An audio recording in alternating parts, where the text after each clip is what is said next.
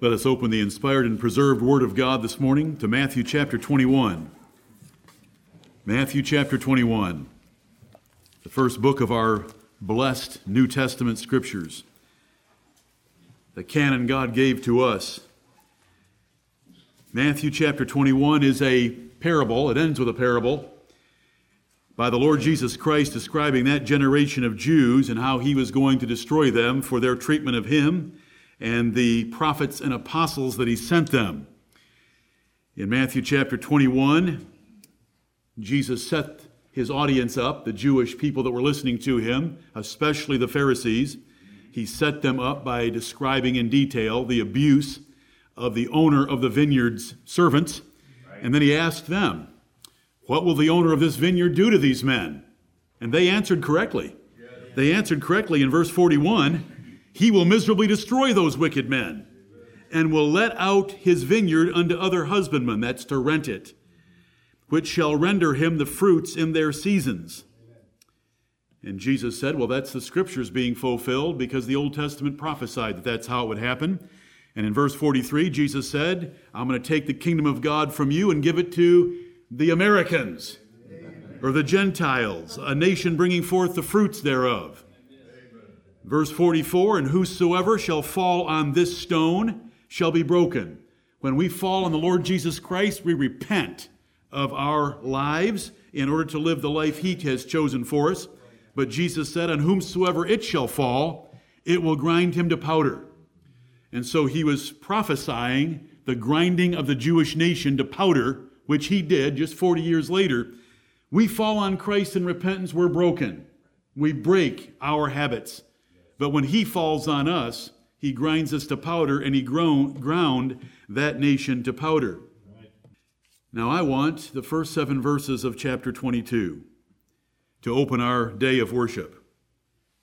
Jesus answered and spake unto them again by parables and said, The kingdom of heaven is like unto a certain king, which made a marriage for his son and sent forth his servants to call them that were bidden to the wedding. And they would not come. Again, he sent forth other servants, saying, Tell them which are bidden, Behold, I have prepared my dinner, my oxen and my fatlings are killed, and all things are ready. Come unto the marriage. But they made light of it and went their ways, one to his farm, another to his merchandise. And the remnant took his servants and entreated them spitefully and slew them. But when the king heard thereof, he was wroth, and he sent forth his armies and destroyed those murderers and burned up their city. Amen. That is the destruction of Jerusalem in 70 AD in that seventh verse. The kingdom.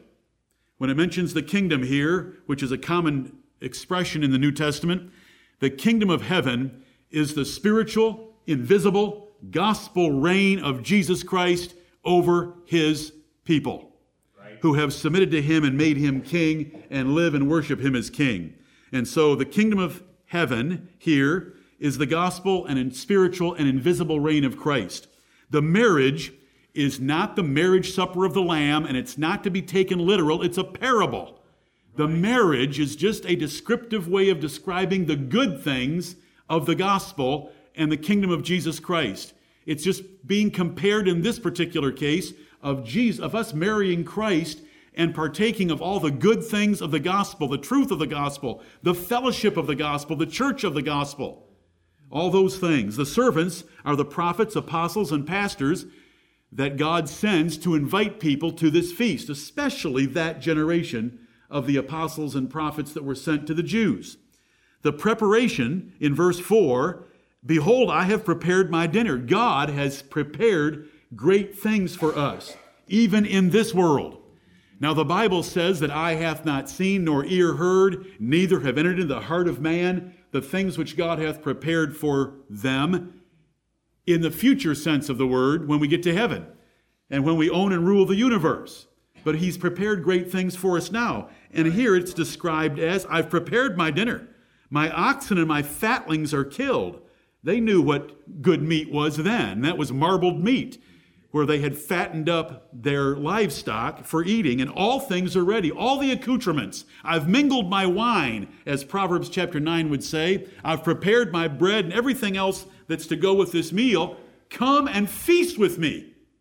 It's called dining on the fat things in the book of Isaiah. Come and feast with me. It's the gospel feast of loving and worshiping and serving and learning about Jesus Christ and being with his brethren and brethren of like precious faith and worshiping him together. But they made light of it. How many are going to leave today and make light of it? How many times have we made light of it by going our way and not remembering what we were taught, right. not retaining what we were taught, not applying what we were taught? They made light of it. That should upset you. Right. They made light of it. This is a king a king, the Bible kind of a king. He can cut your head off if you don't give him proper attention. He can throw you into a fiery furnace. He can chop you in pieces and turn your house into a dunghill. Those are descriptions of Nebuchadnezzar, the greatest king in the history of the world, in God's opinion. They made light of it. We don't want to have casual worship here. We don't want to make light of it. We don't want to make light of Him. And they went their ways, one to his farm, another to his merchandise. We want to work hard in our church. I want you all to work hard. I don't want you to work 35 or 40 hours a week like this effeminate generation. We encourage working hard.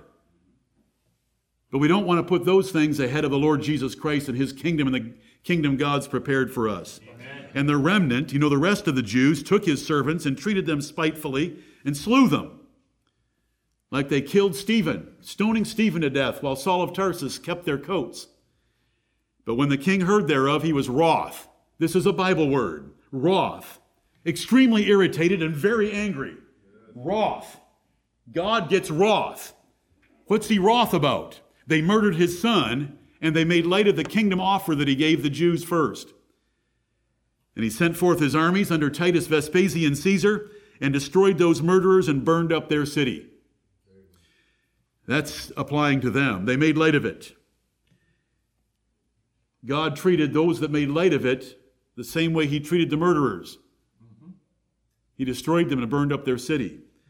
Are we convenience Christians? We'll worship Jesus Christ as long as it's convenient. Are we worried about our farm? Our business, our merchandising, our sales, our selling, our friends, our family, our comforts, are those the things that concern us most? Or are we willing to sacrifice all for Him, all for the gospel, all for the church, all for the kingdom of Jesus Christ?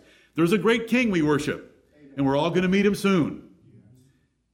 It's highly offensive to treat him this way.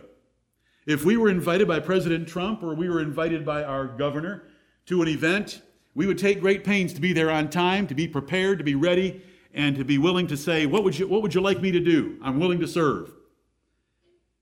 Them, we would do that for them. What about the God of glory? Right. Lord, help us today. We're going to come to Acts chapter 2. It's one of the transcendent events in the history of the world. The world was changed because of what happened the day of Pentecost. Christianity exploded and took, changed the world.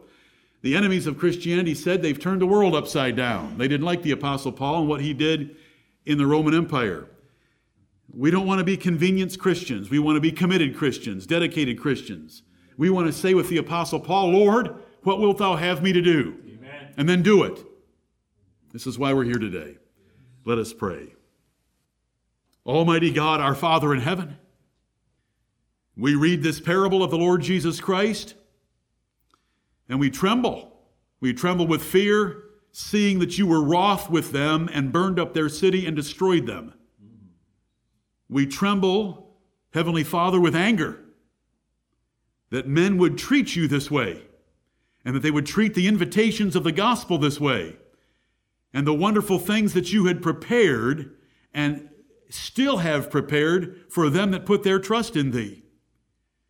But Heavenly Father, we confess, we humbly confess that we many times have made light of it and have gone our way to our merchandising and to our farming, to our friends, to our family, to our comforts, and have failed to follow through and be the zealots for your kingdom and to rejoice with great joy at the things you've prepared for us through Jesus Christ our Lord. Amen. We have been neglectful. We have been slothful. We have been carnally minded. We've been convenient Christians. Lord, forgive us. Yes.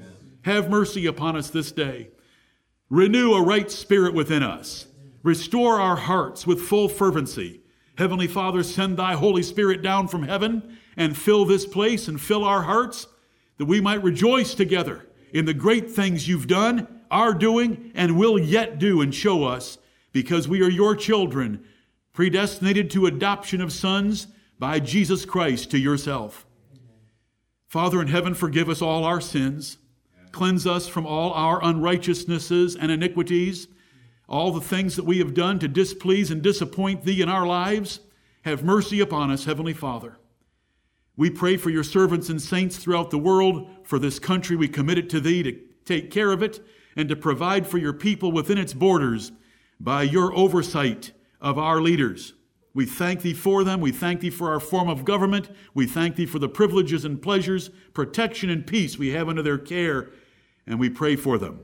Father, we pray that the gospel this day will go forth with power and in much assurance, and that men will be converted and strengthened and enlightened, convicted, and change their lives, and fall upon the rock Christ Jesus and be broken, lest he fall upon us. We thank thee for the Lord Jesus Christ Heavenly Father, we thank thee for the gift of thy Son and that you delivered him up for us all. And because you delivered him, arguing from the greater to the lesser, every other thing that you have in store for us, you will most certainly give to us freely because you've already given us the surety of our salvation, the Lord Jesus Christ. Amen. We thank thee for every good thing that we have. We live in the greatest generation, in the greatest nation in the history of the world. We have more abundance of all things spiritual, national, natural, physical, domestic that any people have ever had. We should be the most thankful. We should be the most obedient. Forgive us for not doing so. Lord, be with us now. Lift up our hearts, redirect our minds, open the Word of God to us. Let every song, let every effort made to worship Thee be acceptable in Thy sight and very profitable for our souls. Heavenly Father, make us go in the way of your commandments. As David prayed, incline our hearts after your precepts and not after covetousness of the things of this world. Let, our, let us set our affection on things above today as you show them to us from your word. We commit this day into your care, asking for your blessing. For if you bless us, we shall be blessed. In Jesus' name, amen.